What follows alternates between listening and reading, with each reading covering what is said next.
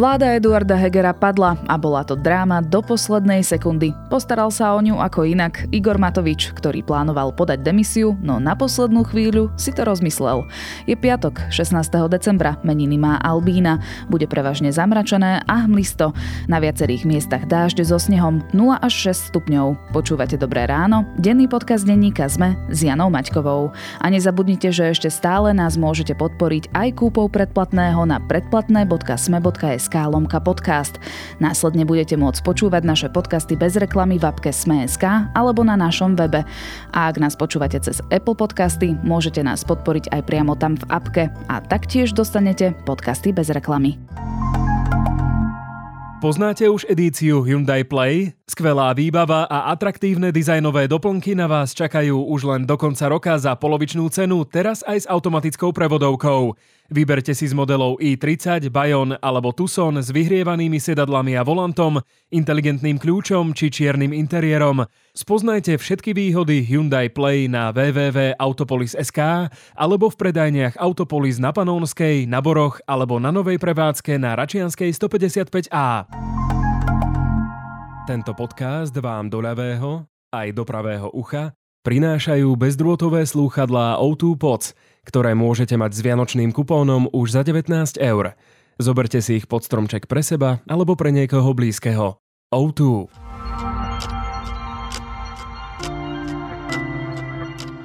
A teraz už krátky prehľad správ.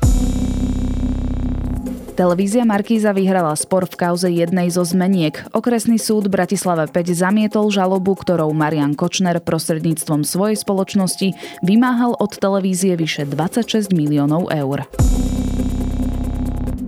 Európska centrálna banka podľa očakávania zvýšila svoju základnú úrokovú sadzbu o pol percentuálneho bodu na 2,5% Rada guvernérov ju zvýšila štvrtýkrát za sebou, tentoraz už ale menej ako na posledných dvoch zasadnutiach.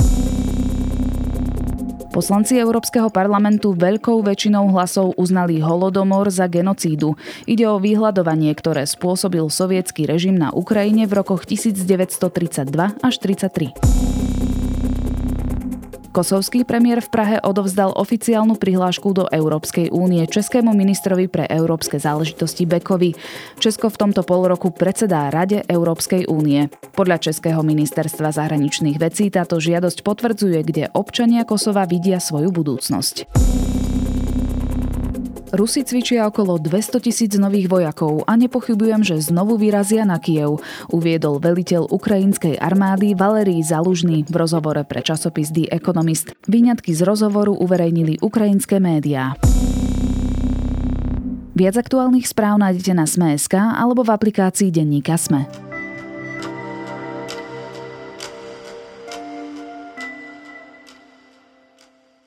78 poslancov a poslankyň položili vládu Eduarda Hegera. Je to v poradí tretí pád vlády vôbec v histórii Slovenska. Eduard Heger sa do posledných chvíľ snažil vyrokovať z SAS, aby za vyslovenie nedôvery nehlasovali. Za to im ponúkol demisiu ministra financií. Igor Matovič však tieto snahy prekazil. Prišiel do prezidentského paláca odovzdať svoju demisiu, no nakoniec si to rozmyslel a vytrhol podpísaný dokument z rúk pracovníka kancelárie. Celý včerajší absurdný deň si zrekapitulujeme spolu s redaktorom denníka SME Michalom Katuškom a načrtneme aj scenáre, ktoré nás čakajú.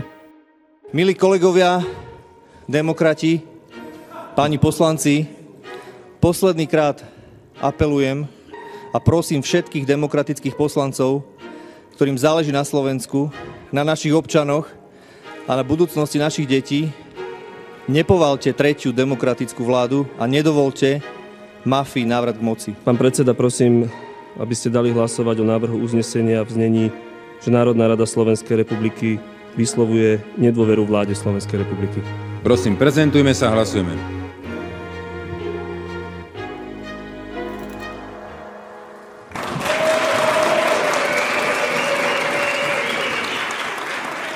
Michal, teraz keď nahrávame je štvrtok, pol deviatej večer. Od rána si sledoval dianie, pnutie pred hlasovaním o páde vlády. Zažil si najabsurdnejší deň vo svojom živote? Zažil som jeden z najdramatickejších eh, dní v mojom pracovnom živote a v mnohých ohľadoch to bol aj jeden z najbizarnejších dní, aké som zažil. A tá posledná bodka, ktorá vlastne predchádzala tomu, o čom sa teraz ideme baviť, tak to som ešte nikdy nezažil a myslím si, že už asi ani nezažijem, aj keď nechcem to hovoriť takto bohorovne. Tak sa poďme na ten deň pozrieť pekne od začiatku. V stredu večer aj vo štvrtok ráno boli ešte predstavitelia klubu Oľano na vládnom hoteli Bôrik. Tie rokovania začali, e, pokračovať budú dnes. Hm, hovorím tých scenárov na stole viacero. Tam rokovali celý tento čas a zaznievali aj také informácie, že Eduard Heger podá demisiu, ale to sa nakoniec nestalo. Áno. Bola to totiž jedna z možností, ako by Eduard Heger a vlastne celá vláda mohli uniknúť z toho nepriaznivého stavu, keď to môžem takto športovo povedať, pretože už vedeli, že v parlamente je dostatok poslancov vďaka opozičným poslancom a nezaradeným poslancom, ktorí majú dostatočnú silu na to, aby jeho vláde vyslovili nedôveru. Takže Eduard Heger sa ešte mohol pokúsiť zvrátiť tento scenár tým, že by tú demisiu podal sám. Ono to pôsobí na prvé počutie veľmi absurdne, ale v skutočnosti by to mohla byť istá stratégia, pretože ak je vláde vyslovená nedôvera, prichádza o množstvo svojich kompetencií, nemôže robiť žiadne dôležité systémové zmeny v hospodárskej politike, vo vnútornej politike a na ďalšie mnohé kompetencie potrebuje výslovný súhlas prezidentky a vieme, aký je vzťah medzi lídrom Olano a prezidentským palácom. Takže tomuto, ak sa snažil Eduard Heger vyhnúť, tak mal tú možnosť podať demisiu. Ale o tomto scenári sa neustále hovorilo ako o skôr teoretickej možnosti, aj keď aj podľa našich informácií prenikali aj spomedzi poslancov klubu Olano tvrdenia, že sa o tom rozprávali, ale nikdy to ako keby nebola tá hlavná cesta. Nakoniec ten, ktorý ponúkol svoju demisiu, bol Igor Matovič, ale mal k tomu dve podmienky, čo je vlastne tak trošku jemu vlastné. Preto ponúkam SAS moju demisiu. Moja ponuka platí, ak klub SAS stiahne návrh na vyslovenie nedôvery vláde a podporí návrh štátneho rozpočtu v predloženej podobe, čím ľudia konečne prestanú byť rukojemníkmi politických hier. Ale to bolo niečo, čo nemohlo SAS stačiť. Áno, bolo tam malé deja vu, pretože podobnú situáciu sme vlastne zažívali na prelome augusta a septembra. Vtedy vlastne vyprchávalo ultimátum SAS na to, aby Igor Matovič odstúpil z vlády ako podmienka, pre ktorú by zostala SAS ako súčasť koalície. A pamätáme si, že Oľano naozaj na poslednú chvíľu predložilo 10 bodov požiadaviek naozaj kategoricky nesplniteľných z pohľadu SAS. Bolo tam vlastne potvrdenie toho veľkého prorodinného daňového balíčka, ktorý vlastne Saska kritizovala mnohé ďalšie veci. Ak áno, budú tieto opatrenia schválené, Igor Matovič príjme výzvu Richarda Sulika a spolu s ním odíde zo svojej funkcie do parlamentu. SAS na to zareagovala, že nie, nepríjmame tieto požiadavky, ale dávame vám ďalších niekoľko dní. Napokon e, ministri SAS podali demisiu. Preto sa mi zdá, že tá situácia je podobná, pretože aj tentokrát sa Igor Matovič postavil pred novinárov a povedal, dávam vám ponuku, že podám demisiu, ale vy musíte bod 1 schváliť štátny rozpočet, ktorý som navrhol a bod 2 musíte stiahnuť svoje podpisy z návrhu na vyslovenie nedôvery. Ak by to SAS urobila, znamenalo by to, že tá schôdza sa vlastne nemôže ďalej uskutočňovať a nemôže pokračovať a nedôjde ani k hlasovaniu. Tieto podmienky, ktoré SAS dostala, boli od prvého počutia veľmi ťažko splniteľné, alebo ak môžem povedať tak priamo, že nesplniteľné.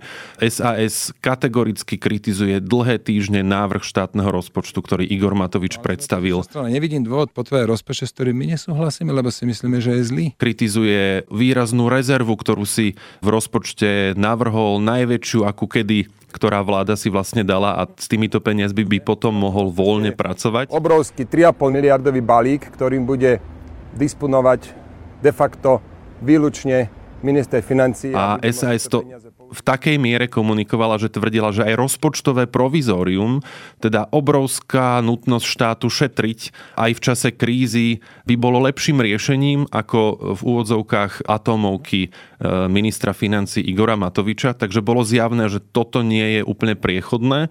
No a stiahnutie podpisov z návrhu, ktorý SAS sama iniciovala a ktorým ako keby sa snažila vykresliť svoju pozíciu po tých troch mesiacoch, ako sa dostala do opozície a aj voliči to vnímali, vidieť to podľa preferencií, že prišla o e, množstvo priaznimcov, dostala sa pod hranicu 8% podpory a nebolo zjavné, či podporuje voľby, či chce byť teda konštruktívnou opozíciou, alebo naopak, ako to aj ukázala, e, pomohla blokovať parlament, aby vláda nemohla schvalovať niektoré návrhy.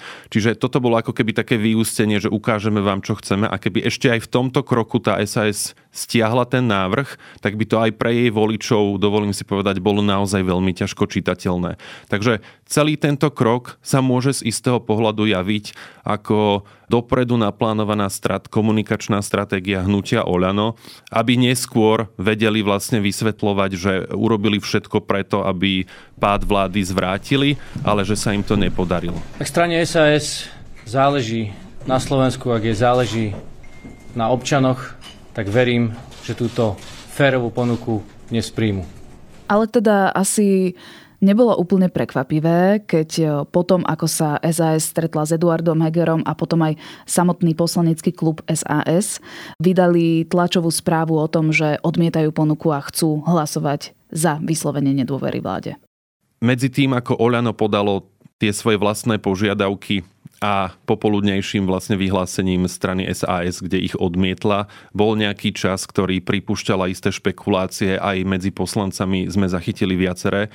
A jedna z nich bola, že Richard Sulik by sa teoreticky mohol pokúsiť dohodnúť s Igorom Matovičom, že by si napríklad predložil požiadavku na to, aby sa ten rozpočet výraznejšie upravil a vtedy by povedzme boli ochotní ho podporiť a na základe výmeny, ktorú on ponúkol, čiže vlastnej demisie a povedzme aj demisie iných ministrov. Spomínali sa minister vnútra Roman Mikulec alebo e, minister spravodlivosti William Karas, že aj títo ďalší boli z pohľadu SAS e, na odstúpenie vhodní.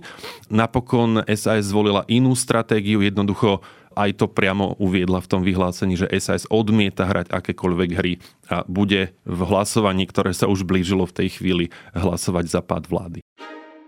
A to už sme pri čase 17.00, kedy sa malo hlasovať za um, vyslovenie nedôvery vlády. A potom nastal chaos. Pán predseda, v zmysle rokovacieho poriadku žiadam predsedu Národnej rady, aby vyhlásil 30-minútovú prestávku na poradu poslaneckých klubov.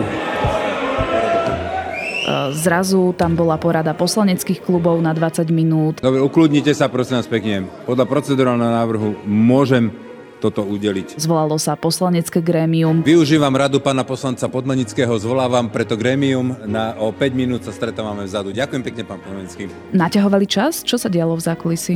Nie je to celkom o tom, že by len tak uh, bezdôvodne naťahovali čas. Jednoducho z ich pohľadu snažili sa všetkými dostupnými nástrojmi, ktoré im v tej chvíli zostali, vyčerpať všetky možnosti, aby zabránili tomu aktu e, vyslovenia nedôvery parlamentom, ktorý bol istý, že nastane.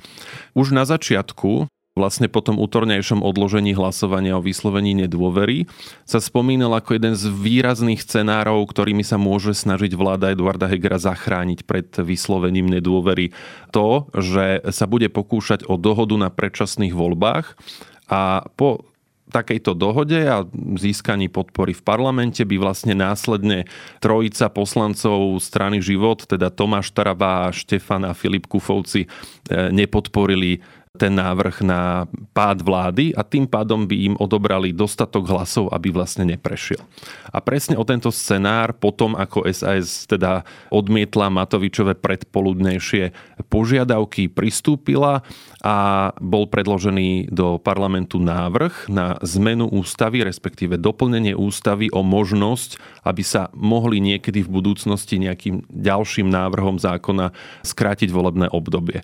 Tento návrh aj z pohľadu novinárov, ktorí sa tam dial, bolo vysoko očakávané, že prejde, pretože počet hlasov by stačil a ísť teda s podporou Tarabovcov, ale nestalo sa. Tento návrh dostal 74 hlasov, to znamená, že dva hlasy chýbali na to, aby sa tento návrh e, zmeny ústavy predradil pred hlasovanie o samotnom páde vlády a tým by vlastne Tarabovci, ak by prešiel, získali tú záruku, že áno, naša podmienka je splnená, nebudeme následne hlasovať proti vláde. To sa ale nestalo a je zaujímavé, že sa to nestalo nie kvôli hlasom opozičných poslancov, ani nie kvôli hlasom tých nových poslancov, najmä z klubu teraz už bývalých poslancov klubu Sme rodina e, Jána Krošláka a Patrika Linharta, ktorí sa rozhodli hlasovať tiež proti vláde, ale najmä kvôli hlasom Jany Žitňanskej a Juraja Šeligu, koaličných poslancov e, strany za ľudí, ktorej predsednička e, Veronika Remišo má, má veľmi blízko k Igorovi Matovičovi, tak títo dvaja sa napokon rozhodli, že nepodporia tento návrh. Juraj Šeliga i hneď potom zverejnil na Facebooku status, kde hovoril, že žiadne do dohody s Tarabom ja podporovať nebudem.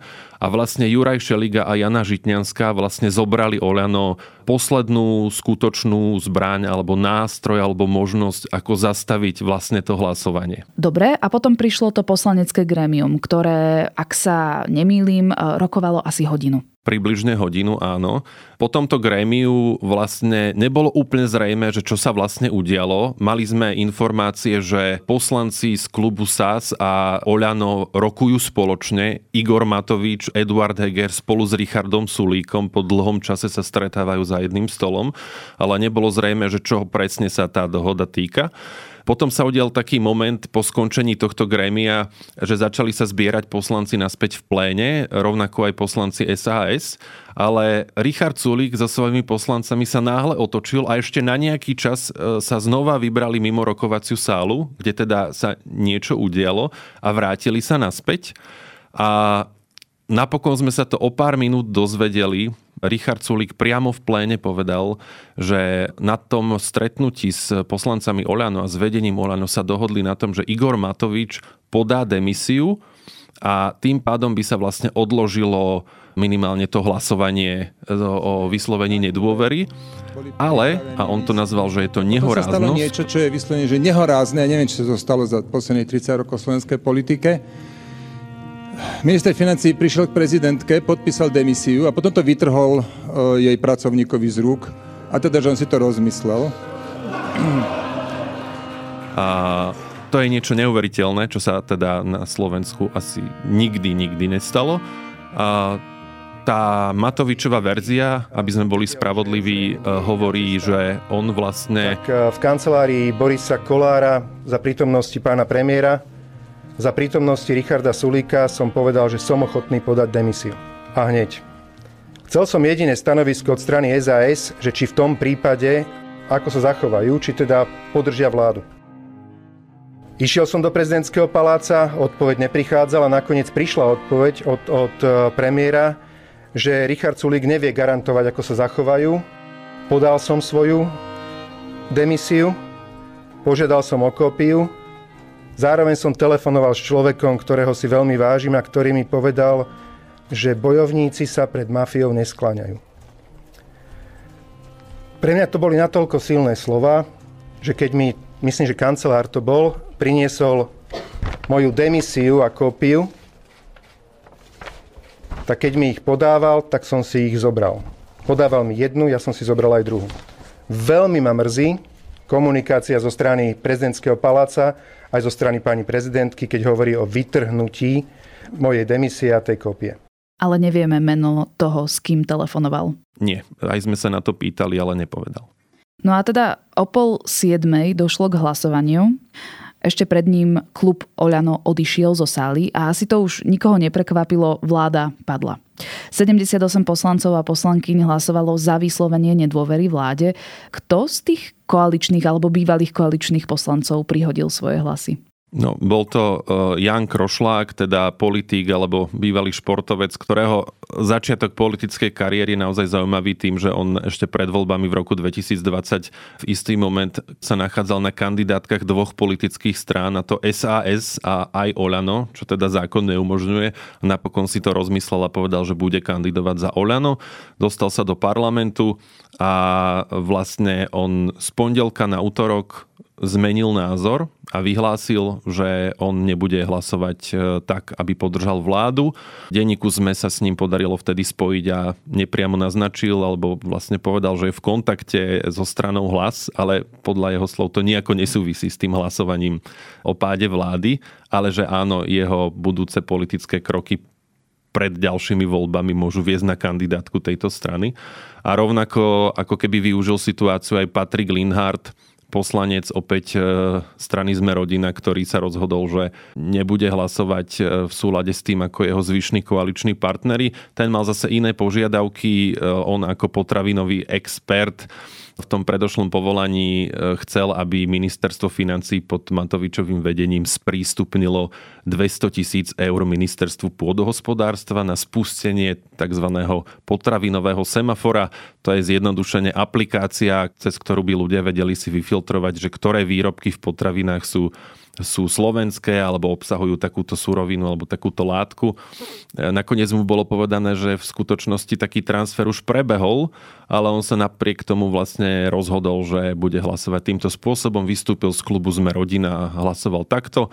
No a do tretice e, Martin Borgula, stíhaný poslanec, ktorý má ťažké srdce na ministra vnútra Romana Mikulca, niekoľkokrát žiadali jeho odvolanie a pri tom poslednom pokuse v mar na začiatku decembra vlastne aj tvrdil, že ak nepadne Mikulec, tak pri najbližšej možnosti, keď sa bude dať odvolať vláda, tak e, sa k tomu pridá a to sa teda napokon aj stalo.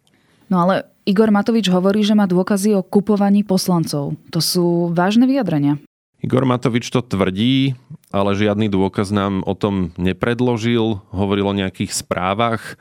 Absolútne neviem, akým spôsobom sa k tomu dá vecne postaviť bez toho, aby sme sa o tom mohli naozaj rozprávať. To, čo vieme hovoriť, ak hovoríme o politickej korupcii, ak to tak chceme nazvať, možno prísilné, možno nie, lebo zas politik sa môže rozhodovať sám, že v ktorej strane chce byť. Ale ak to takto nazveme, tak áno, existujú tam podozrenie aj z vyjadrení samotného Krošláka, že ho čaká politická budúcnosť v strane hlas, ktorá podľa prieskumov má veľkú šancu, že sa stane súčasťou budúcej vlády a teda určite, že sa dostane do parlamentu. Takže e, áno, nejaký politický obchod tam hypoteticky mohol prebehnúť, ale ani my na to nemáme žiadny dôkaz. To uvidíme, hlavne by sme to mali nechať na políciu. Čo bude teraz nasledovať? Hlas, smer, ale aj smer rodina hovoria o pre predčasných voľbách, spomínajú termín máj alebo jún. SAS hovorí prekvapivo o rekonštrukcii vlády, o tom, aby sa našlo nových 76 poslancov, ale oni sami hovoria, že oni súčasťou tej novej vlády nebudú. Čiže čo bude teraz nasledovať? Z pohľadu Richarda Sulíka sa vlastne teraz ukáže, že či je naozaj taký dobrý stratég alebo nie, pretože on vlastne týmto postojom, ktorým sa výrazne vymedzil voči ostatným stranám opozície, ktoré všetky spoločne povalili vládu, dáva najavo, ale nie až tak prekvapivo, že on je aj za scenár rekonštrukcie vlády. On odmietal hovoriť e, konkrétne, že či by premiérom tejto novej vlády mohol byť opäť e, Eduard Heger, ale e, predpokladáme, že jeho, jej súčasťou by nemohol byť Igor Matovič a zrejme aj niektorí už skôr spomenutí ministri. Čiže Áno, znamená to, že väčšina opozície žiada predčasné voľby Smer hovorí, tak ako si povedala, že najneskôr v máji alebo začiatkom júna. Presne túto verziu hovorí aj hlas. Dokonca aj Boris Kolár z dosiaľ stále koaličnej Zmerodina tvrdí, že september neprichádza do úvahy v takomto stave, musia tie voľby byť skôr. Čiže táto skupina spolu s extrémistickými stranami má tento záujem, ale nemá dosť hlasov na to, aby to presadili. Na to, aby presadili predčasné voľby, potrebujú najskôr zmeniť ústavu a doplniť ju o tú možnosť, aby sa to vôbec dalo. Takéto hlasovanie bude budúci týždeň v útorok alebo v stredu. Ak by prešlo, tak e, potom sa o tom môžeme rozprávať. SAS ale hovorí, je, na to potrebných 90 hlasov a SAS tvrdí, že podporí len istú verziu takejto zmeny ústavy. SAS napríklad odmieta, aby sa dalo skrátiť volebné obdobie parlamentu pomocou referenda To je jedna z ich podmienok. Ale teda povedzme si hypoteticky, že by nejakým spôsobom e, zvyšok parlamentu pristal na ich scenár, podporili tú zmenu, tak v takom prípade by vlastne, predpokladám, že nejaký poslanec opozície alebo skupina poslancov predložili následne do parlamentu návrh zákona na skrátenie volebného obdobia. Tam by už muselo byť presne napísané, že kedy budú parlamentné voľby. No a to, aby tento návrh prešiel, musí prejsť riadne legislatívne konanie, to znamená minimálne dve schôdze. Takže keď tak počítam, tak najskôr v marci, v apríli, alebo aj najneskôr, ak sa budú teda naozaj ponáhľať, v marci a apríli by takýto zákon mohol byť teoreticky prijatý, ale prijatý by mohol byť opäť len 90 aspoň 90 poslancov. A ak sa k tejto iniciatíve nepridá Oľano, čo je málo pravdepodobné, alebo SAS, čo teda na základe ich tvrdení je tiež nepravdepodobné, tak nemá ako krajina dospieť do predčasných volieb. Nevieme samozrejme, aké budú politické tlaky, ako sa bude vyvíjať rozpočet a ďalšie faktory, ale na teraz môžeme povedať, že vláda Eduarda Hegera bude pokračovať v demisii.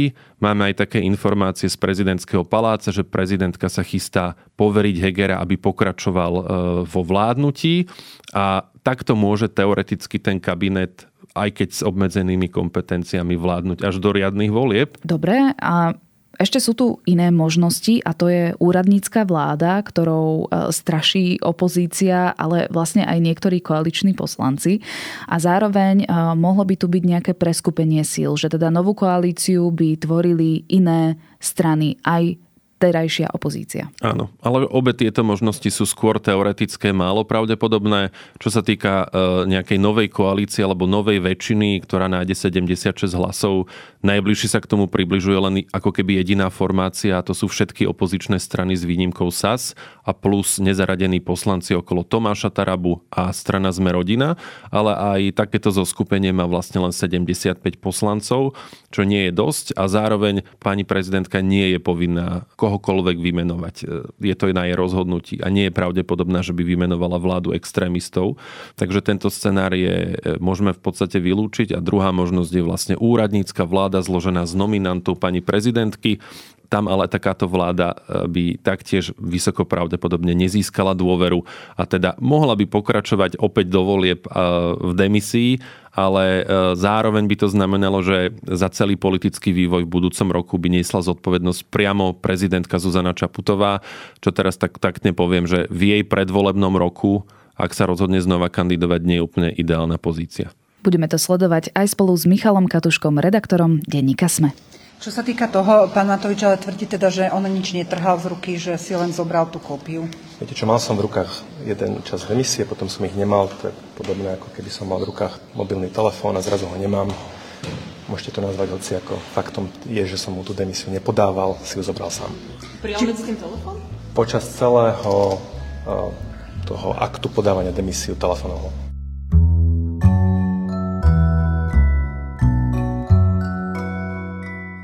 Vlastne to tak pri aktuálnej politicko-spoločenskej situácii nevyzerá, ale Vianoce sú tu už o týždeň. A čo vás môže viac naladiť ako vianočné skladby? Ešte pred dvomi rokmi sme s kolegyňami a kolegami vytvorili playlist na Spotify s názvom Vianoce s podcastom Dobré ráno. Nájdete tam tradičné staršie kúsky, aj moderné skladby či prerábky klasiky. No proste všetko, čo vám vytvorí vianočnú náladu. A máme pre vás aj nové podcasty. Dnes vychádza Piatoček a TechFM, v sobotu Klik a v nedelu Dejiny. Na dnes je to všetko. Počúvali ste Dobré ráno, denný podcast denníka ZME s Janou Maťkovou. A okrem mňa pre vás Dobré ráno pripravujú aj Tomáš Prokopčák, Zuzana Kovačič-Hanzelová, Adam Blaško, Marek Franko, Viktor Hlavatovič a Kristýna Janščová. Užite si víkend, počujeme sa opäť v pondelok.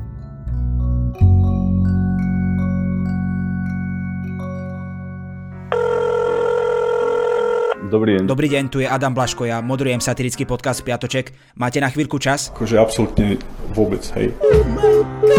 Tak aj takto môže dopadnúť nový piatoček, ale nemusí. No nezistíte to, kým nás nebudete počúvať. Sme satirický podcast, ktorý už pomaly začal politikom robiť vrázky na čele. Špinavé protislovenské prostitútky. Piatoček si môžete vypočuť prekvapivo každý piatok na vašich obľúbených streamovacích platformách. Mne normálne láta z rukou vypadla. A nezabudnite, boskávame vás všade. Dovidenia.